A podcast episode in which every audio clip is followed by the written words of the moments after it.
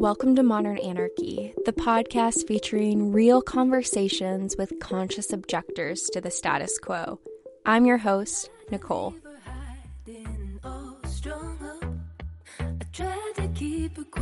but she's screaming inside of me. I tried to keep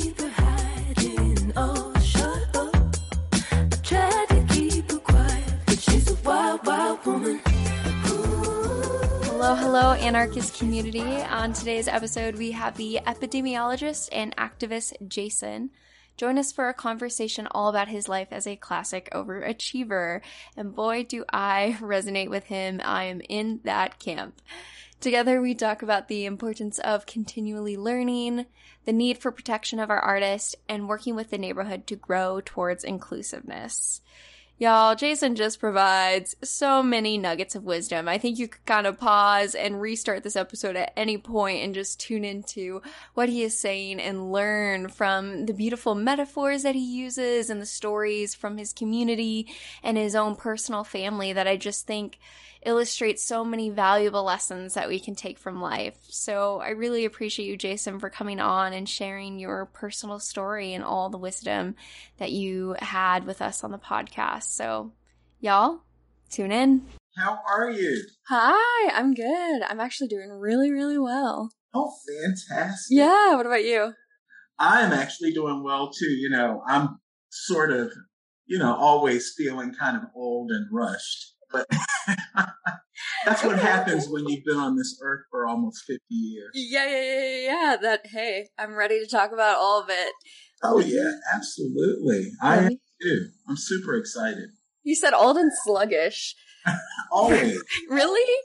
You know how it is, or you don't know how it I is. I don't know. Yeah, tell me. Probably about less than half my age, but someone on that snowy day in Philadelphia, Pennsylvania, way back in 1972, a child was born. Mm. and that child was you. Fortunately, yes, that child was me. And so it's one of those times in life where you just sort of look around and you realize that, hey, you've been at it so long when you started. You were in your 20s, you were 19. Now I'm 49. Mm look back and you reconcile what you've done in that last 30 years. And so yeah.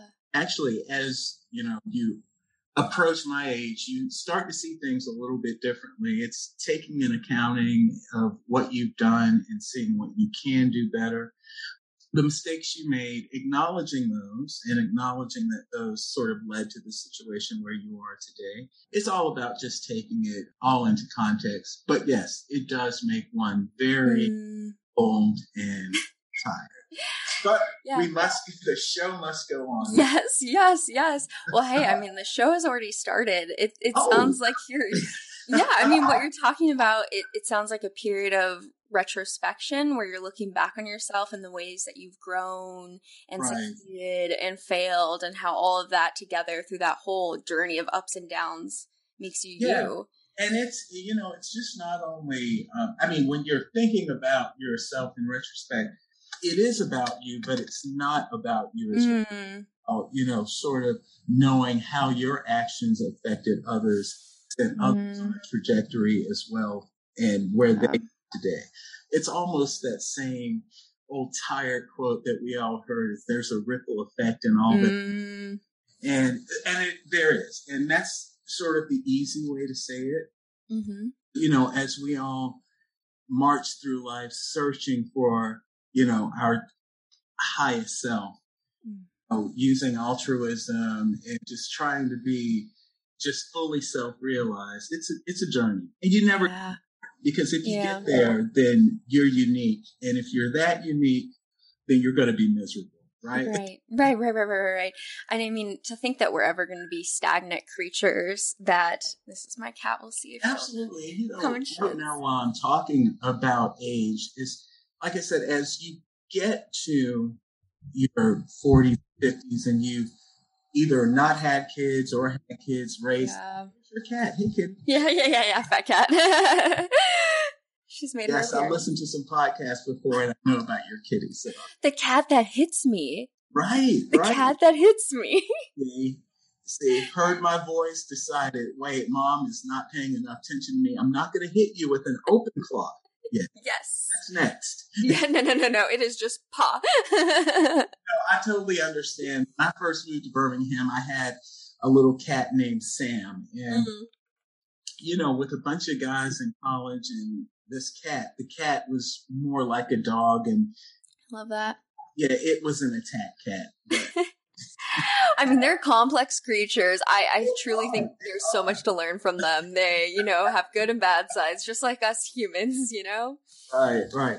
But yeah, I got off topic a little bit. What I was saying earlier is mm-hmm. you get to, you know, your 40s, your late 40s, even 30s. It, yeah. Start to sort of just think about, you know, life in a different way because let's face it, at that point, the time is ticking down. you mm, have to make mm-hmm. sure that you still have enough excitement and enough vim and vigor to do the things that you did when you were young. But now mm-hmm. at the time where hopefully you've put in enough work to where you have a little bit more power and yeah. Opportunity to actually make those changes. Mm. You know, I loved being young. I loved being young, having yep you know, that's the time for idealism. That's the time for really having sort of mental social experiments of how things really work. That's mm-hmm. to really try as much as you can. That's, you know, yeah. you're going to fail. Yeah. You're young, mm-hmm. but never be afraid to fail, even when you are 80 years old. I mean, right. That's, that's life you want to lead. Mm-hmm. Sure that you always go out fighting. Yep. Making a difference. Yep, yep, yep. I am so with you. Oh, yeah. Yeah, and I mean that's why when you were kind of saying young is the time to experiment and try, I'm still thinking like, yeah, but that's all of life though. I hope, you know, I can still get to my, you know, deathbed saying I've experienced more, even if that's through art or literature or things and different people experiences. You know, there's so much that I hope I'll constantly be growing and changing and as we continue to age, even just trying to connect with younger younger generations, that is always going to be, you know, yeah. a process. And, and, that's the thing. Absolutely. I, you know, I'm lucky enough right now. I, uh, let's see, born in 1972. Okay. I'm the notorious Gen Xer, right? Gen X, yeah. So, you know what, Gen X, you know what everybody thinks about us. Well, let's start, well, tell me. Yeah, tell me, tell me. Start about what we think about ourselves.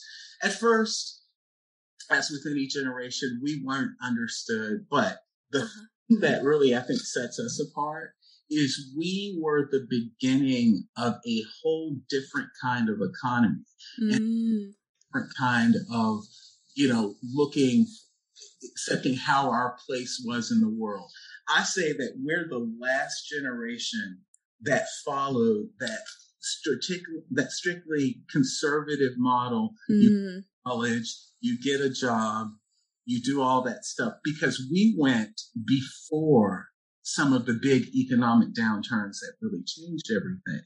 Mm. That line cannot be sold mm. on 10 wires and a lot of the millennials because you saw the economy fail and you saw that you know, going to college for four years and then graduate school did not work for everybody because there was a shortage of jobs. Mm-hmm. It sort of forced generations after us to become more um, flexible in how they made money, you know, which gave rise to the YouTubes, which gave rise to our podcasts. People are taking yeah. a way more active, you know, role in in their actual living, the rise of entrepreneurism on just a whole level. And so those kind of things make us different. We're the last, I think, mean old man down the road at the end of the street. mean old man yes, yelling, get off my lawn. Like, hey, what are you playing on my yard? That's so funny. yeah, it's true it, it's true. I mean, I've I've often described myself as that person, but really, it's just like, listen, I'm just a hard shell encapsulating an old soft man. Oh, really? the world better. I don't see a hard shell at all. Like, look at you. You're laughing with me now. Smiling. Like, where's this hard shell energy you're talking about? Oh, it could be there. like, don't get too excited. You know what? I might close on you real hard. no, but I, no, I just think though that is that sort of it's really interesting that, you know, I see myself as in one way and you see me in a completely different way. Yeah, let's talk about it. And it's and it's you know it's all about that sort of self perception, and that mm. perception is you know when you go get with people in the older generations, and even with our activists, we're so used to what I call the it's the behavioral phenomenon of an external locus of control environment is controlling us and we are very, we can be very reactionary to everything the one good, great thing about the um, generations that have come behind us is there's an internal locus of control. You know, there's something that I think is great about that love of self and mm.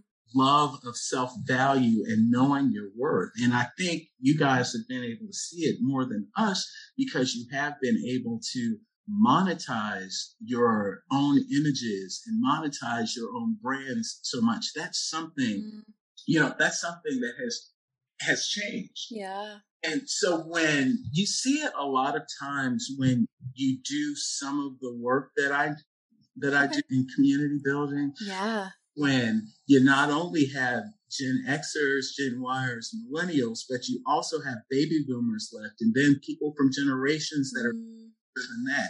So I really feel that um, I've been in a really good situation to work with a lot of different generations and a lot mm. to see a lot of different characteristics and know how to work and pull those sort of pull those together in order to get something done be on a community level, whether it be on a public art level, whether it just be in pulling together, you know, a group of people and working. I, I, for my day job, I'm actually, I am the director of a clinical trial on carotid stenting at the University of Alabama at Birmingham. Okay. So, epidemiologist. My undergrad is in biochemistry and I'm from Auburn University. Woo! Number two in the country for basketball, if you get it. yeah. Yeah. But, you know, it was really difficult converting from what people call a traditional hard science to a social science. But thank goodness that I had parents who mm-hmm. were pretty open that said sort of what we're talking about earlier never stop learning to school for one thing and you get a job in one thing, that doesn't mean that you have to really stay there and do it your whole life. I think that, you know, the ability to sort of be amorphous in your character and take mm. and apply them across so many fields, I think that's the actual key. That's yeah. the key to getting success. And so I've been at the university for 25 years. So wow point now to where I can retire. So, but you know, one of the things, it's very hard to retire when you come from that thinking, you know, I go to work every day. You know, I don't rock the boat or anything as far as that when it comes to lining the basis of your everyday existence. Mm-hmm, mm-hmm. But then something happened and it just sort of opened up my whole world. And okay. that was the pandemic. I first of all want to say I understand any better than anyone as an epidemiologist. You know, pandemics ruin economies, mm-hmm. ruin people's personal lives. Yep. But, you know, and we can say for many reasons why this pandemic happened, why it spread the way it did. But I think the most important thing is as an individual person, you have to look at your surroundings and your environment and the situation right there, and mm-hmm. you just have to move past it. It's really mm-hmm. difficult. I know there was a lot of people who had lots of mental health issues. I feel blessed that I was one of those that was not really having a hard time because in truth, I'm a little bit of a loner. Yeah, yeah, yeah, yeah. Really loner but I'm a. You understand? I do. I do. It's nice to be yeah. alone. Yep. It's it's nice being alone, and well, for me, you know, as someone who had been working in a hmm. grocery store since I was 13. Yeah. And working full time and always having a couple of jobs, being in graduate, it gave me time to sort of rest and become recentered. it allowed me to look at the things that I was doing in my life and just really take account of what, you know, was suffering, what was suffering in relationships, what was going on in relationships, um, friendships, work, you know, my own personal passions, what I wanted to do. The one thing that I decided is that I did not want to come out of this pandemic worse than mm-hmm. I entered in.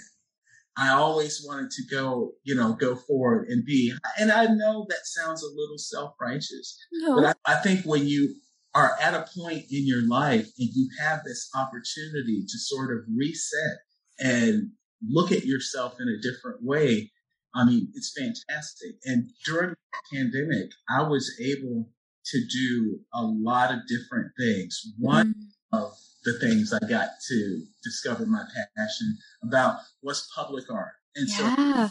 so, um, I think recommended me for this and I, just meeting her was so amazing. Yes. And let me just tell you a little bit about this. So I live in this historical neighborhood called Woodlawn, which is, Woodlawn. it was its own city. It's about four miles from downtown of Birmingham, Alabama. It's got a his, historically Woodlawn was a wealthy um, to working class community. There was a movie made about Woodlawn a couple of years ago called Woodlawn about the desegregation of the oh. high Yes, so that desegregation of the high school was great for the neighborhood, but you also know it came with consequences. Mm. Consequence included um, stuff like white flight, loss of opportunity, loss of business infrastructure. So when I moved to, I moved to Woodlawn 18 years ago, right after I had gotten a divorce. I was a single father. I had three kids who had twin boys and a baby girl at that time. And so Whoa. it's like, oh my God, what am I going to do? Um, so at a point to where my life was falling apart and I was redoing it, I found this little neighborhood was which was literally right over the railroad tracks. And at that time, it was considered the wrong side of the tracks. But, mm. you know, what yep. can you do? I went there and I found this little 1907 cottage and I reconstructed that cottage. And I yes. reconstructed my life at the same time. Wow. Yeah. So it was kind of like poetic. You know, everything just really came together um, at the same time. Yeah my sort of rebirth became cemented in the rebirth of this neighborhood as well. Mm. So since then, you know, I was looking for stuff to do, and one of the best ways to heal yourself mm-hmm. is to, you know, help heal somebody else or help mm. something something else entirely. And for me, it was our neighborhood, and I knew you couldn't do it alone. Couldn't do it yeah. alone. The first thing that you know, I did was decide to become involved in the neighborhood association. It, now, I don't know if you've ever been involved in a neighborhood association, but you think that national politics can be tough. Try local politics. Oh, oh, my God. Yeah. Tell me about it. Yeah, absolutely. Um, so working with the neighborhood for a long time, um, just to make a long story short, current I am the vice president of the neighborhood. And we also have two really fantastic nonprofits that have pulled together with us um, to come together with a mission to revitalize our neighborhood without gentrification. Yes. You know, we want to promote inclusiveness, mm inclusiveness, racial inclusiveness, everything. Uh, you know, in our community because we want diversity to rule the day. That's the only way that we see that we can move forward in a sustainable way. Yeah. And that includes, you know, doing things um, to the for the existing neighborhood to, you know, make sure have you know homeowner rehab programs mm. to that people that live there are able to stay in their houses and go yeah because they're deteriorating around them. Mm-hmm. Uh, and all you know alternatives to education it's not about whether you have a charter school or a public school or a private school it's about choice because we yeah. know that not mm. Pill fits everybody in this situation. Our kids have different needs. Our families have different needs. And so all of that needs to come into the equation before we start, you know, prescribing these panacea cure-alls um, for anything. Mm-hmm. But one of the things that really I saw that was going on in the neighborhood is the images that mm-hmm. are true in the neighborhood we're being forced to see. Yeah. Every neighborhood has its problems. Mm-hmm. But when the main images that you see in the neighborhood are of a half clad, scantily clad woman on the side of a building, or you have prostitution going on, or you have someone that are strung out on drugs. When kids have to walk to high school every day, and that's what they see. Yeah. Matter how strong you are, it can sort of weigh down on your person and who you are. That's why I became interested mm. in public art. Yeah. public art, though, public art, not just a place that people can go and take a selfie in front of and get a thousand likes on Instagram, but yeah. public art with a cause. Or mm. so I was working with uh, a local artist. Her name's Megan McCollum. Um, mm-hmm. He has Blank Space, which is a female owned um, artist collective around town. Do beautiful work, and they were um, really just instrumental in bringing back the public art scene mm. in Birmingham. Yeah. And she and I were working on a project with a high school student just to find a wall for this high school student um, to to do her project on, but wanted to do more of the community engagement. Mm-hmm. So sort of a key piece to link between the community and this, you know, this public art effort. So it went on and it went on. But so while we were walking in just this, we were walking to it from site to site, we decided to cut through this little alley. And I made the comment to Megan, and I was like, come on, let's get through this alley because, you know, it's going to get dark here pretty soon. So I don't want you being out here scared. And she just kind of laughed or whatever. And then all of a sudden, it was like a eureka moment. We looked at each other and we said, why do we have to just stop with one minute? Why can't we convert this whole unused alley? Yep. It sort of started from there uh, we had some talks, and what basically came out of the whole thing is we looked around, and one of the things that was really missing from the art scene in Birmingham, a high concentration of female public art. As I always say, and people laugh at this, you can you can find public art made by a penis in Birmingham, just like that. Mm. But what happens to the other artists? What happens to the artists of color? right? So yeah.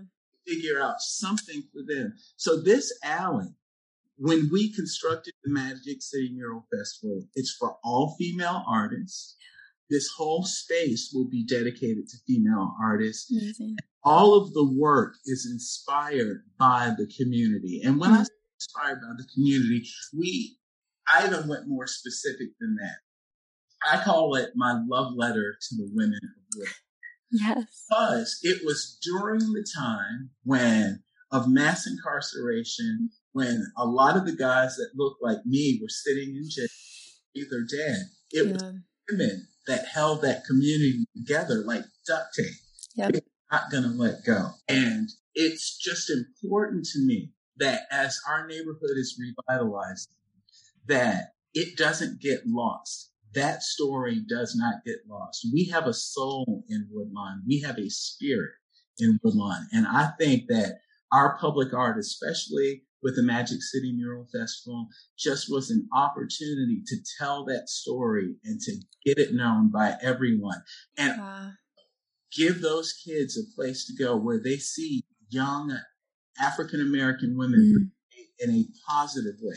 Yeah. And people that are in our alley. We have uh, we have a beautiful piece by E.L. Chisholm. She did a portrait, a double portrait of a local firefighter. Possibly one of the most exciting things is Sophie Tuttle, who's an artist he did a really fantastic piece that we decided to have at a local school in Woodlawn. We decided to have an essay contest.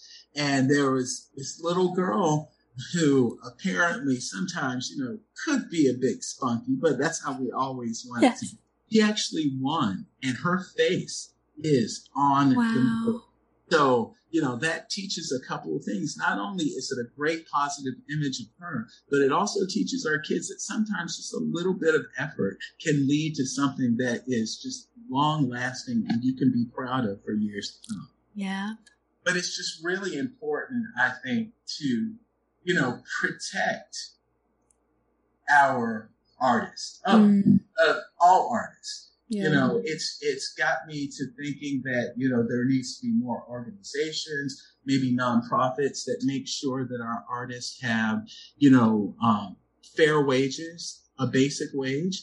It also makes me think that our artists should have um, you know guaranteed health insurance. Mm-hmm. I mean, these are things that a lot of us don't think about now, but you know, as many more people have gotten, you know, have gotten health insurance, but there's a lot of people I know that just don't have the, just don't have it. And it makes it hard to just live day to day. You have to throw yourself into, you know, any job that you can that might provide it for you. And it takes away from your time to sort of do your yeah. art and appreciate it Absolutely. for your true talent. So I just think my work in the community sort of led me in this direction. And you know, I don't really consider myself an artist. I've done. Oh, yeah. Well, well, I, am a.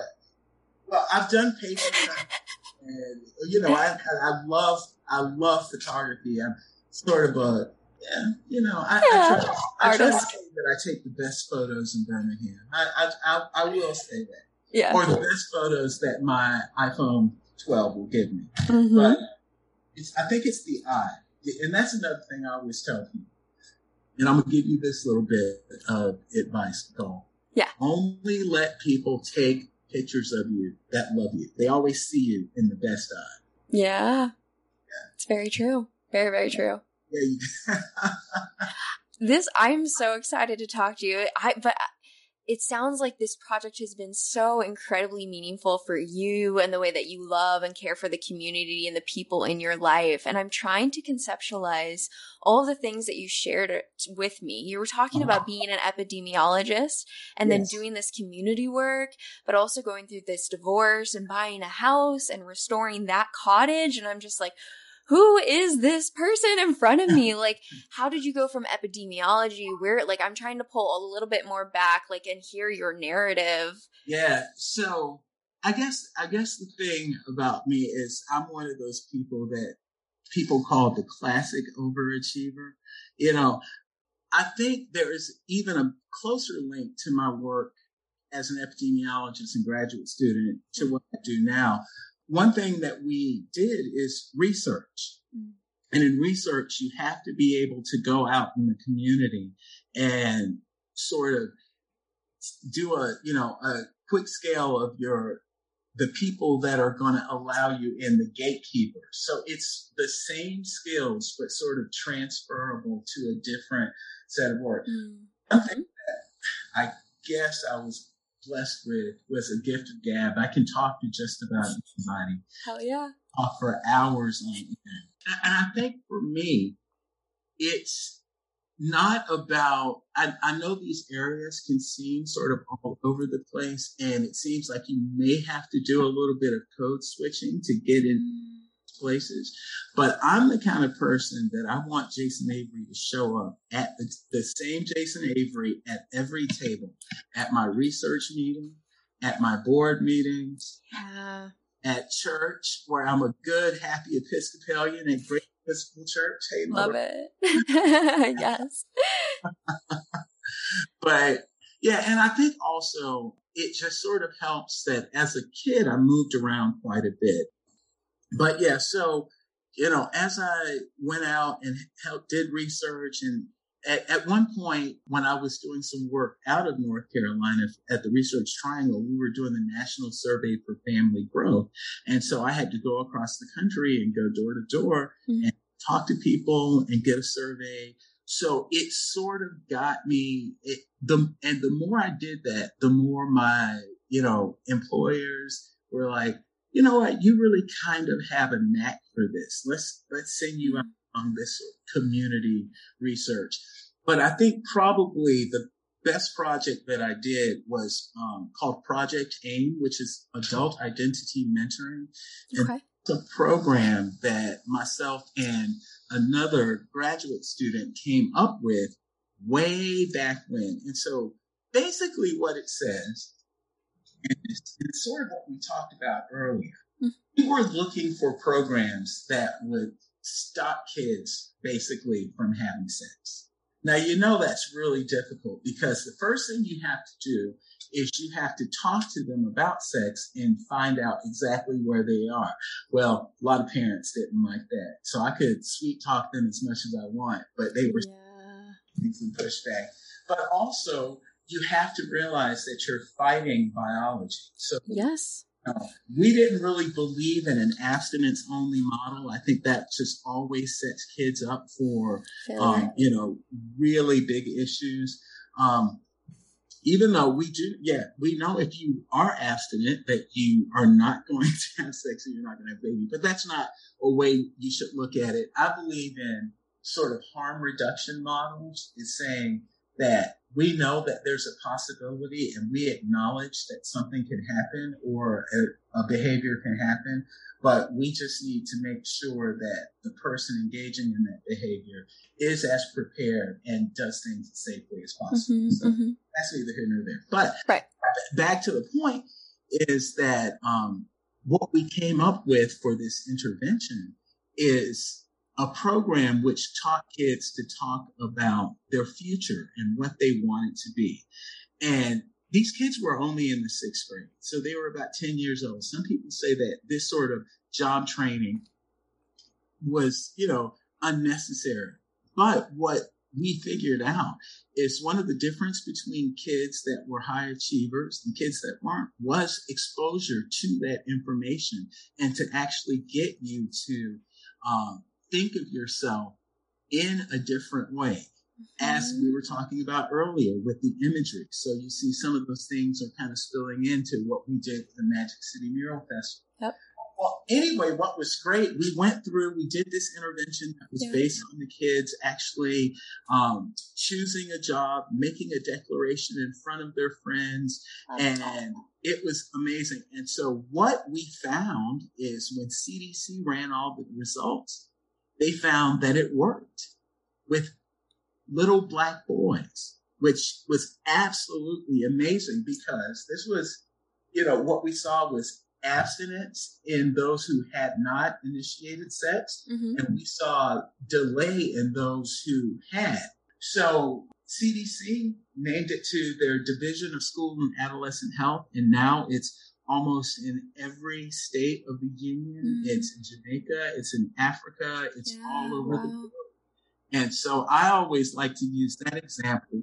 Also, is just think one little project that I did in graduate school is now touching folks all over. And so mm-hmm. it was mm. great to actually be named an author to that intervention. Yeah. So, yeah, it, it it's sort of I would say that that with the Magic City Mural Festival Wow. Is some highlights, you know, of some things that I have done. But as always, I'm looking for the next highlight too, because you yep. just can't in place. You're, of course. You're only as good as your last act. right.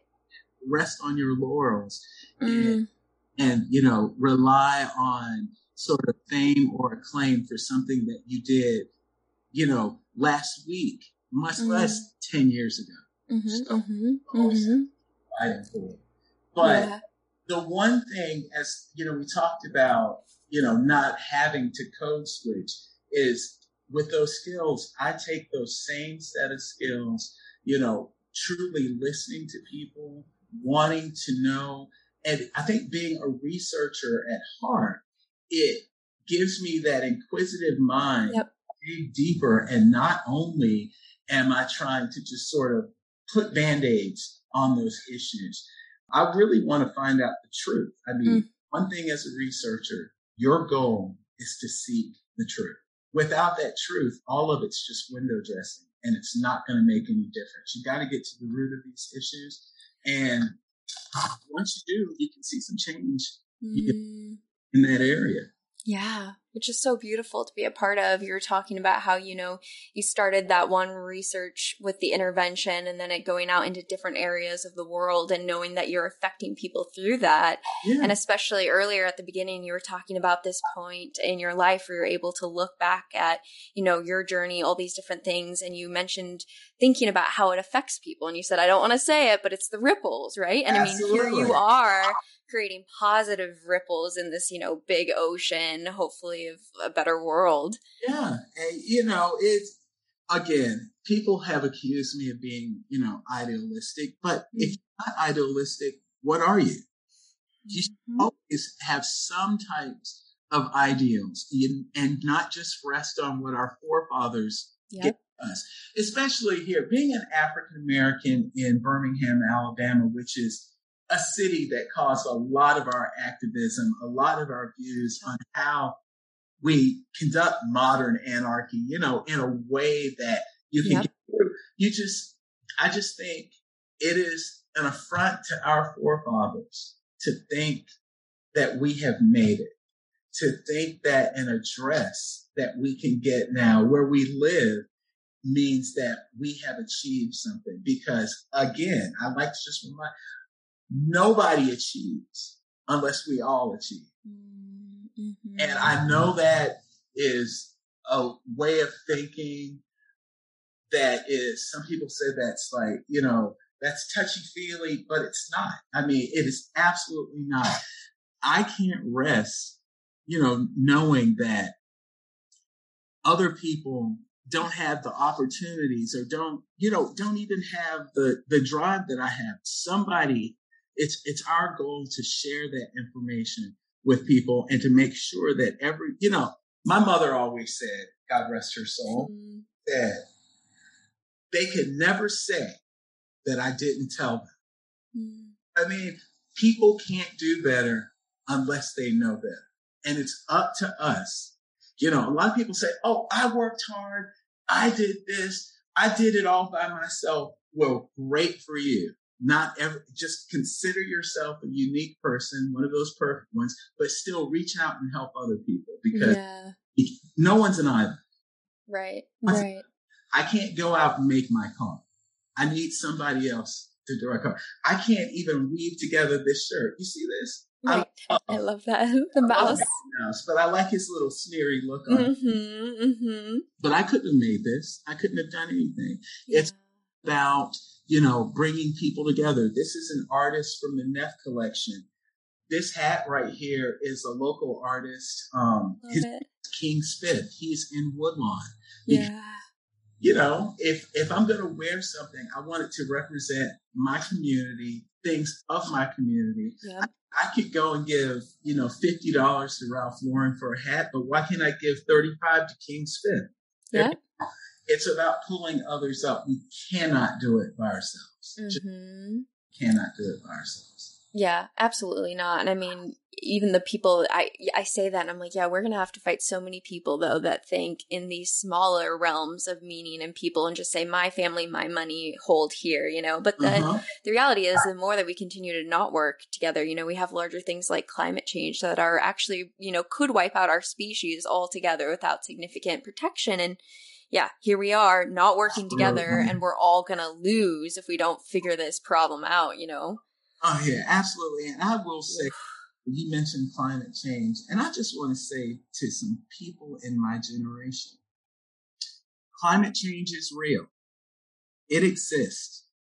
You know, I know I live in a state that is heavily religious. Well, guess what, guys? You can be religious and you can care about the planet. The biggest thing the Bible teaches is to treat our resources rightly. Mm-hmm. Treat our resources rightly. That means not dumping into our rivers. That means not letting excessive pollutants into our air, not melting our cap. So it is real. And, and I think, and I think that most people know it's real. I just think the biggest problem is that they think by the time it affects them that they'll be dead. And I mean, I'm hoping that's true because yeah. I face a world where, you know, Miami is under, underwater. No. How Birmingham has become, you know, sure. Well, I mean, we get some return. I, Carolina then. Yeah. Oh my goodness. No, yeah, I mean, I completely agree. I mean, in the Bible, in Genesis, Adam and Eve were given the main responsibility to take care of the land and the animals. Absolutely. If you like, for me, I'm not religious, but part of that, t- that is literally what it says. And I mean, this should be a part of your fundamental, you know, understanding of how you go about the world and you were talking earlier about you know the different things you buy the producers of your clothing and making sure that you're not you know contributing to larger companies that are making this whole exactly. problem worse exactly. it is our responsibility to look into these things and be conscious about it mm-hmm.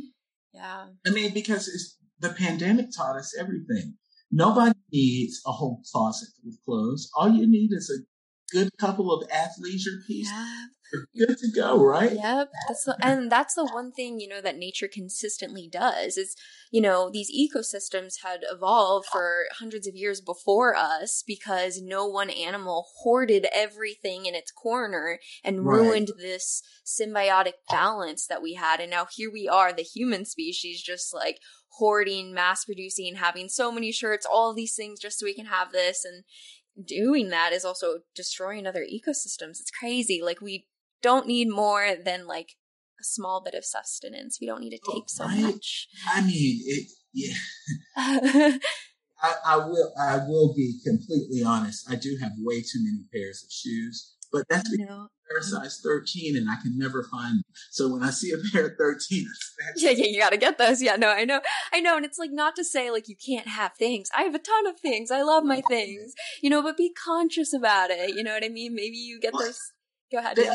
I think that's exactly right. It's like if you have what you have, you should be proud of it and you should, you know, be excited about it. But what you should not do is be a slave to it. You can lose that at any time. What you need something is more sustainable on the inside. You need hmm. self, that's what needs to be built. That's what needs to be built. It's sort of akin, I'm making a leap, but it's sort of akin what we were talking about earlier. The community as it's revitalizing, right? You gotta know the meaning. The, the community at a core has to have a self worth about itself because without it, it, everything can be washed away. I don't believe in this whitewashing thing that folks try to do. I mean, it's, it's, it's not right. I know that there's a lot of guilt about the past out there. Um, and when people work together, it can get, you know, pretty hairy, but I just think we have to get beyond it. I mean, minorities for a very long time have been forced to get past deals. I think if everybody does a little more getting past and pulling together and working together, it uh, be great. And I mean, I'm, I just feel blessed that I'm able to talk about this. I gotta say, I am in different circumstances than a lot of people because I am in a city that is 72% African American. You look at major city, there's not many major cities where I fit and I am the actual majority. Yep. Yeah. Playing with that whole system of still being a minority within the framework mm. of everything. So it's like a dichotomy that you have to face. Yes. It's like Birmingham be- can become a microcosm, a think tank for the greatest ideas in innovation. Right. Comes to, you know, dealing with racial issues. But at the same time, we're still all in that place of just, mm. we're all thick heavy tradition. I mean, you know, we just got in a, uh, we just had a battle of our lives during um, 2021 and dealing with removing a Confederate statue that was yep. middle of our park. You know, uh, people say, "Oh, you're not, you're removing history," and I'm just like, "Your history to be oppressive to others, and you're upset that it's being removed." Then I'm sorry there's there's nothing you can do. Everybody's entitled to that. Now the thing is, I am not going to jump all over someone for their beliefs because a belief is a belief. Mm-hmm. I'd rather somebody have a belief and truly believe it than to have a belief as a, you know, an offset of their brainwashing yep. when they're young. And I mean brainwashing for everybody. Yes. Right.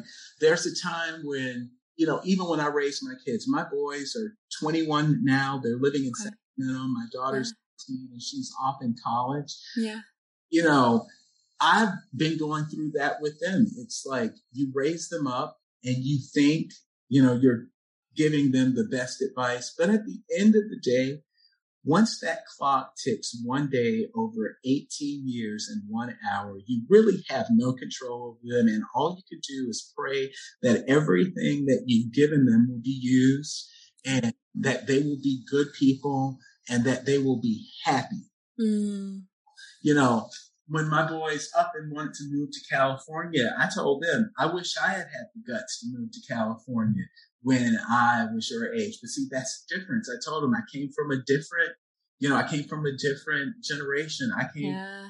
the generation where I was the first kid in my family to go to college. Yeah, same. There were people relying on me, not relying on me for financially or anything like that, but just relying on me for making a correction and making our family standard and giving us those things that we had not had before in our yeah. I mean, my dad, you know, grew up in North Carolina where he picked tobacco and then mm. he in a factory in New York City when he was 16 years old to send money back to his family. My mother picked cotton in Alabama. Yeah met my dad when she was young and she was a housewife, but those were opportunities that they never had. And I just thought it was important, you know, especially when you look back, there were so many people that would have just died for the opportunity mm. I had. So that's something, you know, yeah. hey, four years, six years, I'll still have lots of life, you know, yeah. let, and let me do this and and get stuff straight to, you know, it's all about, you know, being an example. And if we don't have those examples in our community, mm. it, it, what's it all about? What's, yeah. Right. And for you then to be a first generation student, you didn't have that example. Right. Did not have that example at all. But what I had mm. were parents who were just hell bent on making sure that I had the best education possible. And, you know, I wasn't allowed to just have like crazy language and stuff like that. It was, I, my mother was correcting me. You would have thought she was an English school mom. yeah. That's what you would have thought, but it was important to her. She just did not have the opportunity. Mm. He always told me the story um, and I, I love the fact that my parents were older. So my dad was born October 29th, 1929, the day that wow. Market crashed. Wow, wow, wow. Right. And my mom was born in 1940 in rural Alabama. So I'll get back to her story. She was so smart, always brilliant in her books, made top grades. But when she got to be a senior in high school, the family that my grandfather was farming with said, Hey, why are you letting those girls go to school? We need help in the field. And so my grandfather didn't buy their books because they needed to. And so my mom, you know what she did? This is the blood I come from. My mom ran away. She had, she looked in an ad and they were looking for colored girls to work in houses in Philadelphia she actually went up there with her sister and she's like, I'm leaving here. They left. They went in, my, they were working in the house for a day or two. And of course, my mom, being my mom, got fired after that day. Uh, according to them, and uh-huh. I cannot, you know, get any other sources for this, but she ran out the door crying and she ran into the arms of my father. Yes, right. And they were together for 57 years. Oh my goodness. wow, what a story. Yeah. I tell I, I do have a I do come from, you know, a pretty prosperous family. And my grandmother, my mother's mother, even though you know, she did not have any formalized education at all, but she was an official midwife. Mm. What happened is they would go to rural sections of Alabama and they would find these people that could deliver babies. And she was certified at the program at Tuskegee. And so it doesn't matter sometimes what your conditions are. You'll see some of those same family traits, some of those, I call them the ancient archetypes. You know, we just have to deep, dig deep and sort of find them. And we all have examples there. We all have mm is there, whether we tap into it on a spiritual level, whether we tap into it in a neighborhood level, whether we tap into it with just our work skills. I mean, you made a great point. What was it that, you know, gave me the power when that wasn't an example? Mm-hmm. It's like all pulling together on that collective unconscious to make sure that, you know, that you can channel it and give it to the next generation. Mm. Yes. And I'm thinking about your mom running and that boldness to pursue the life and the dreams that she wanted. Oh, yeah. She, she knew that picking cotton, you know, in Alabama was not going to be for her. And there's nothing, there's nothing wrong with that. One of my, one of my uh, favorite quotes that I used to always hear from this pastor is he would say, you know, everybody just needs to be a little more happy about where we are in life. Change takes a long time. Mm-hmm. We have really gone from cotton sacks to Cadillacs, and some of us still are not happy. I mean, when I look at the fact that my father grew up at a time where what you and I are doing now, having a conversation, would not have happened. Yeah. If he was on one side of the street and someone like you approached, mm. would have to that street and he couldn't look them in the eye, not yeah. have a conversation. And here we are today in 2022, and you and I are having a conversation about how we're fixing all of this, mm-hmm. how to address it. I just think yeah. that's not progress. That's, I mean, then what is? But right. we do have to still know that everybody is not in this situation and people just need to be given the opportunity to shine and given the opportunity to do something meaningful. There's yeah. suppression, of that in our society. It's like, if I'm not doing anything, then I don't want anybody to do it. Yeah. It's almost like that whole, if I can't have her, then nobody can have. It's right. ridiculous. I mean, right. come out of ourselves. We gotta be more self-actualized. I know I term all the time. Say more. Yeah. As long as you have, I'm 49 years old. I have a house, mm-hmm. a car, yeah, a job. Yep. I have, I have the basics, right? Yep. I have those basic things. But where am I mentally? Am I at my highest self? I mean, we could always do better. We should oh, yeah. strive to do better. Yeah. Yeah. I mean, just you never know who's looking at you, whether it be a child, whether it be another person. You know, never know who's going through what when something that you might say might just give them that little piece of it. Yes. Yeah. I mean, just don't hold it in. I think people should be vocal. People should be excited. But in all of that, I still think that we shouldn't forget or lose ourselves because at the end, self care is super important. Mm. It's not about being selfish. It's about being protective of your feelings, protective of your heart. Yep. Because once one of those things gets, it's hard to move forward. Right. Move forward. Right. And if you keep pouring from this, you know, empty basin as you give into other people and keep giving, giving and don't have any protection around yourself, you're eventually going to just run out dry and run yourself thin. You have to have some level of self protection to be able to give to others. Exactly. Yeah. Exactly. It's, it can be really difficult though, especially, you know, for people who are out there, you know, like you trying to make a difference. Mm-hmm. Your podcast makes a difference it it comes to a lot of people that you know people don't even know you know people don't even know sometimes that they can not and do better is not the word i'm looking it's excel mm. you know it's like it's not about flying it's about sailing across the sky. Yeah. It's about, it's just about making the most use of the time we have. I mean, yeah. Example, two people that if I could be like them, I would love it. Betty White, rest her soul. Yep. And Jimmy Carter. These mm-hmm. are people that what should have been able to sit down and have us kiss their feet 30 years ago, 30 years ago.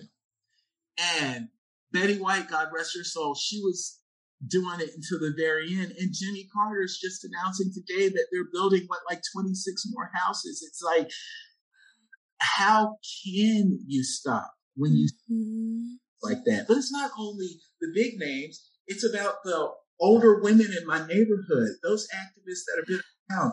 Miss Darlena King, who has been fighting the battle in Woodlawn for 40 years, Mr. Mm.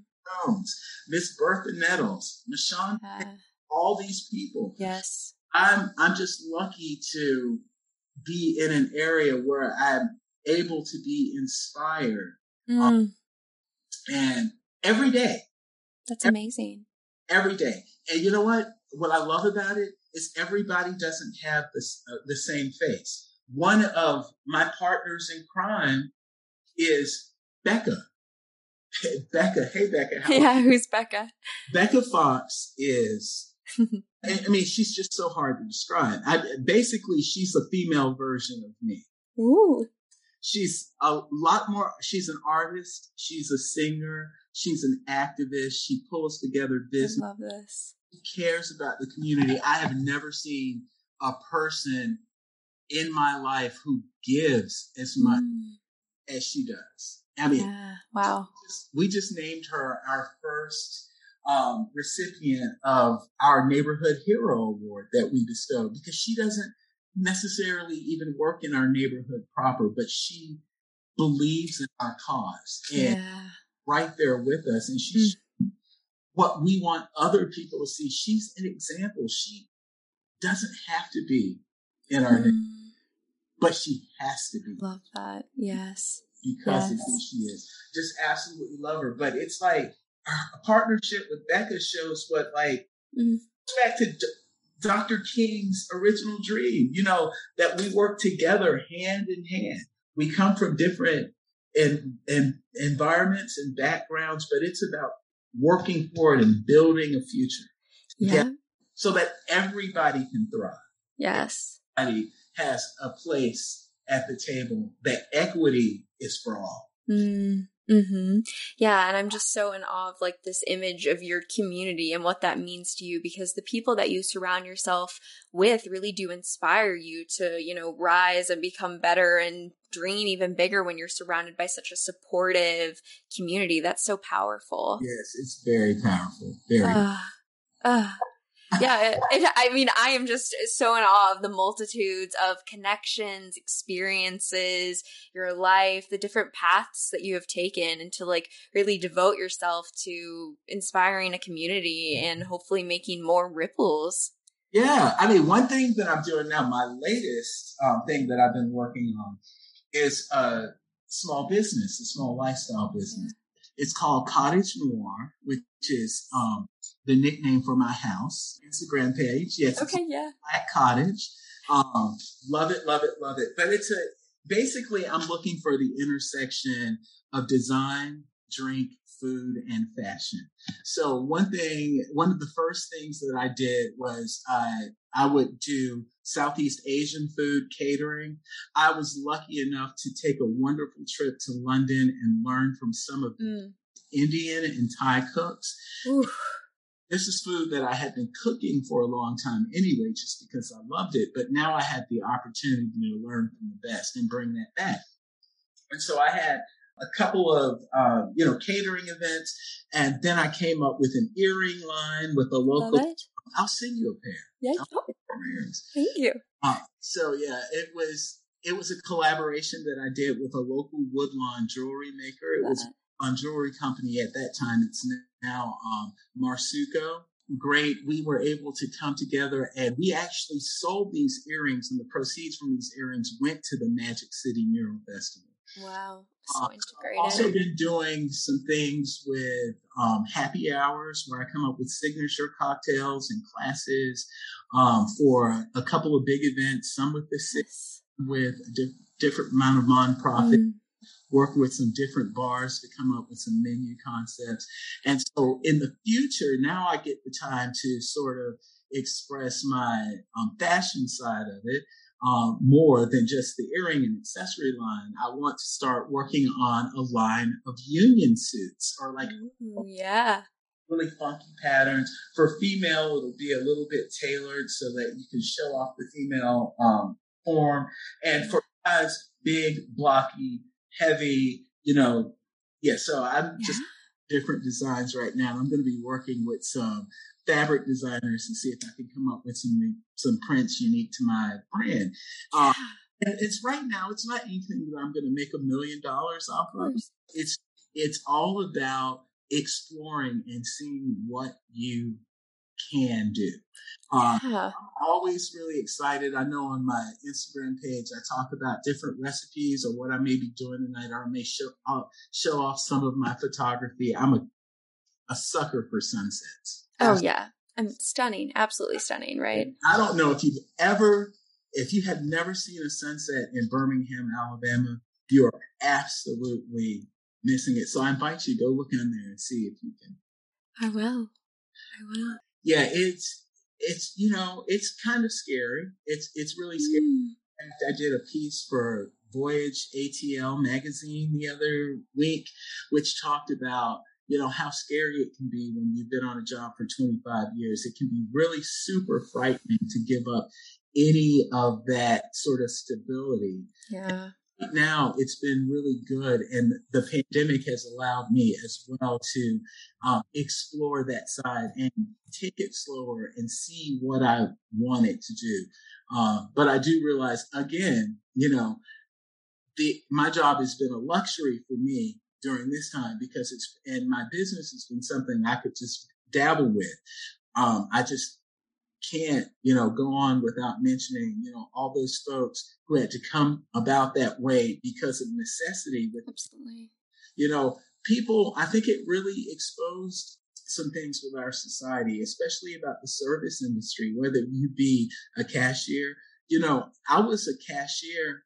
That's what I started out doing when I was 13 years old. And we all know everybody loves a cashier. And sometimes you have a hateful cashier and a cashier that doesn't want to talk to you, but it's a tough job. Yeah. It, it's not have ever been super nice, but now we're paying the price because people have seen that it's not worth it to be yelled at and have their faces spit in. And so now we're standing in line and people are having to be, you know, patient.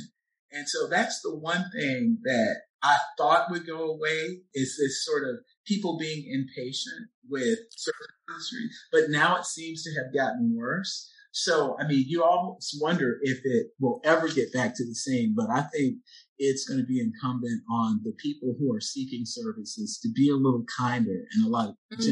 to people who are really putting their lives into danger with every interaction that they have with us. Yeah, the pandemic. Response. You know, if I come into contact with one person who has COVID, yeah.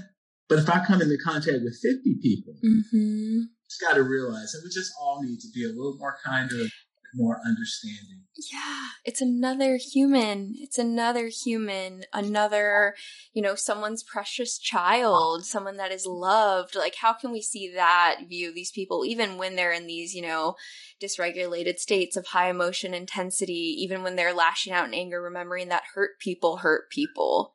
That's and that true. that comes down from that own pain.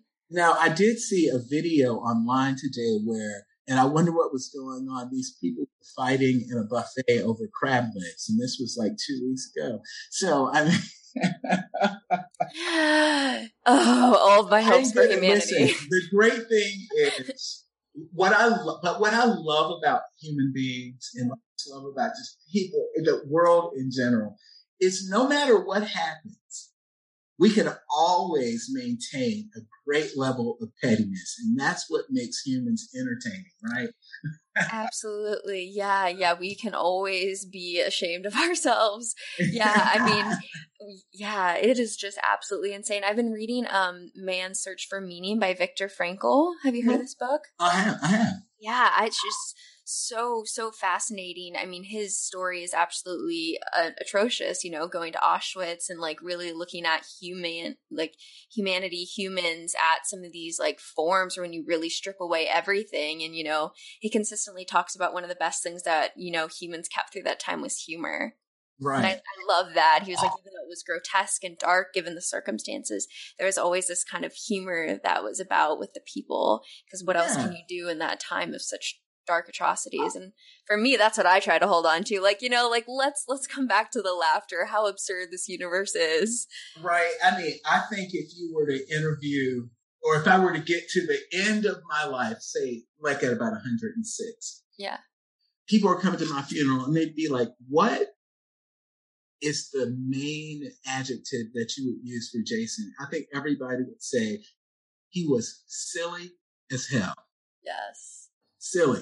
I've always believed that there is nothing that a good dry joke couldn't cure for mm-hmm. Mm-hmm. You know, I just love to keep people laughing. There's you know, there's certain people that don't think I'm funny at all. That's the people yes. that have known me for years. Right? Yes, yes. They're like, enough is enough. mm-hmm. So when's the stand-up comedy going to come out? You keep talking about what to push and grow to these new identities. I want to see you the know, set it is just so funny that you said that because I've had two opportunities. There was this award show in Birmingham called the Other Awards. Okay. Basically, it was like, you know how people get best restaurant and best this and best. We came up with the awards that nobody wants to give, right? So funniest person, blah, blah, blah, you know, best bartender. Yeah. So I had to actually go up and present with this local comedian and I was really nervous. And he ended up laughing at the end of the day because he was like, I totally bombed and you, you stuck every joke and they loved you. You should be a stand up comedian. And it was funny. Um, I have a friend who describes me as the modern day Paul Mooney. Mm-hmm. And who Paul Mooney is. He's a he's an old um, comic, and you can look him up. But um, some people have said I should have some kind of show, whether it yeah. be reality a show or something like that. Mm-hmm. Or a podcast. I don't know. I don't. I, I don't buy it. I don't think I'm that interesting. Stop. I absolutely disagree. I and I mean I hope that when you listen back to this podcast and hear all the different things that you're passionate about, all the different things that you have knowledge in and care about and the people that you know that have shaped you, you know so many different relationships. That alone is so much knowledge to have that I think I completely disagree and I think you can make some pretty solid content. Look, see, I already have what I need to become. Uh, Atomic right self-deprecation. See, I'm good with that. Check. Check. That's funny. Yeah. Um, is there anything else that you really feel like you want to say? Otherwise, I do ask one question of everyone. Yeah, go ahead. So the one question that I, that I do ask everyone is, what is one thing that you wish other people knew was more normal? One thing that's more normal that a lot of people, especially in my environment, is just diversity and coming. It's a normal thing. It is not, you know, segregation still takes place on a high, high level. Yes. Or it be segregation as far as the class of job you can get, whether it be segregation as you are a woman and you serve some bees in the kitchen and the guys are outside, whether it be segregation as you're on one side of the playground and I'm on, that's not normal. Mm-hmm. That's not normal. It is normal for people to want to come together and learn about mm-hmm others' cultures, and it's normal to want to be accepting of other people. It's hard to hate and isolate yourself. Yeah. Coming from a loner, yeah. it that's very difficult. It's great. It's just like the, the concept of two different species coming together if they can. The strongest part of each push forward. Mm-hmm. As long as we get this sort of thought that diversity is normal, that working together is normal, I think we can take it to the next level. I know it seems bleak and that it sometimes seems that we are one step forward, two steps back. But I truly believe that the arc of life always trends to becoming more progressive and for the rights of people. Mm-hmm.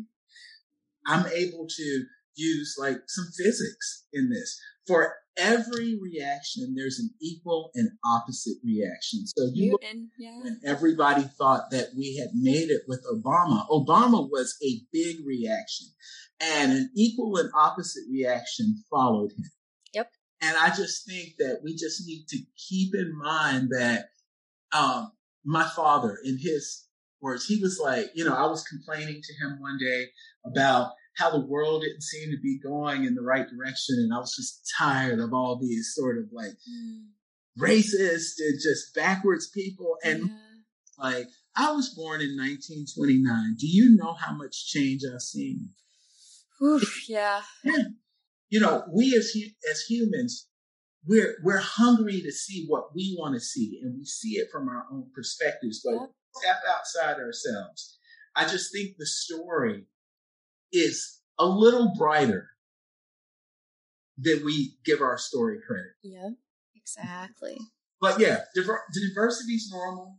You know, being excited about waking up in the morning is normal. Believing in yourself is normal. Yeah. Helping out other people is normal. Yes. All normal. Mm-hmm. Waking up one day and not wanting to talk to anybody and burying your head in the sheets, that's normal too. Mm. That ebbs and flows. You just exactly going in the right direction. Exactly. I love that ebb and flow. It's not always happy, happy days. There are those low days, but recognizing that, I mean, I always equate it to, you know, the ocean waves, learning to surf, you know, like it's a yeah. powerful form of nature and you learn how to ride it, you know, and you get that exactly. And how do you know the joy of being able to ride that wave if you haven't fallen on your face a thousand times? Exactly. You learn the true elation of like being joyful yes. failed a hundred times. Mm-hmm. to put yourself out there. yes. Yes, I love absolutely everything that you said. There's been so many points of, you know, inspiration to giving back to your community, connecting, beautiful artists that you have mentioned, and just so much positivity that I feel radiates from you. Even, you know, sometimes people stay in this positive space and then ignore all of the realities. I feel like you have such a healthiness of recognizing the pain and reality, but still mm. projecting towards future joy and focusing on that trajectory. It's all about if you're going to do this work, if you're going to do this cause, it's all about balance. Mm, it's all about balance because you can't you can't move forward if you're ignoring what's in front of your face. Mm-hmm. Yeah. You can't. Yeah. It's just like in our community. I think our community is great now. We have so many things going on. But would it have been that community if it weren't for the white flight and the times that, I mean, if we had never undergone it, we would have just been the next rich suburb from the city. Mm. And that's not what happened. And it didn't happen for a reason. And you know, one thing that I want to mention, and I don't know if Nico talked to you about this, but in her mural, and this just takes it full circle, in her mm. mural, she um, did a portrait of this little kid named Maxwell. Mm. Maxwell's grandfather had fled Birmingham back during the time of the church bombings. Wow. The, when the four little girls were killed. So he left and he went out to California. Now she's painting that portrait of Maxwell and it sits in the alley. At the end of the alley is a funeral home. And that funeral home is known for being the place where that church bombing was planned. Wow. So with just art and pulling together uh, people, and we were able to reclaim that space. Yes. How that space can be not only used by everybody to come mm. through and see these positive images, but these spaces actually lead onto a business strip. And so now during a time of COVID, these businesses are able to expand into the alley and their businesses are a lot healthy. So it's all about trying to get the lowest hanging fruit that can affect the widest amount of people. Yes, yes, and trusting that you know eventually all these things do come full circle when you put in that work. I I love this. I love yeah. this energy. It, it, might take forever, but it's gonna come. yes, exactly. Have that go getter energy and build and be bold. Ugh. Yes. Is there anywhere that I know you mentioned your Instagram with your house? Is there anywhere if people want to learn more about you and what you're doing that you want to refer them to? Yes, um, you can follow me on Instagram at Cottage Noir 149. That's C O T T A G E N O I R 149. Mm-hmm. You also have a personal page, um, which is called Jason Avery 009. So it's at Jason Avery 009 on mm-hmm. Instagram. And you can also follow me on Facebook at Jason Avery and you'll see a picture of me in this hat. A hat. yes. I love it. I love your energy. I love your smile. And it was just so fun to get to talk to you. No, it was fantastic talking to you. You know, I was a little nervous. You never oh. you're gonna you never know how you're gonna translate to the younger folks. But um, you know, you just gotta be confident in what yes. you're doing and knowing that you truly do have something to give. And like we talked about the ripple, me needing uh, Nico was no mistake.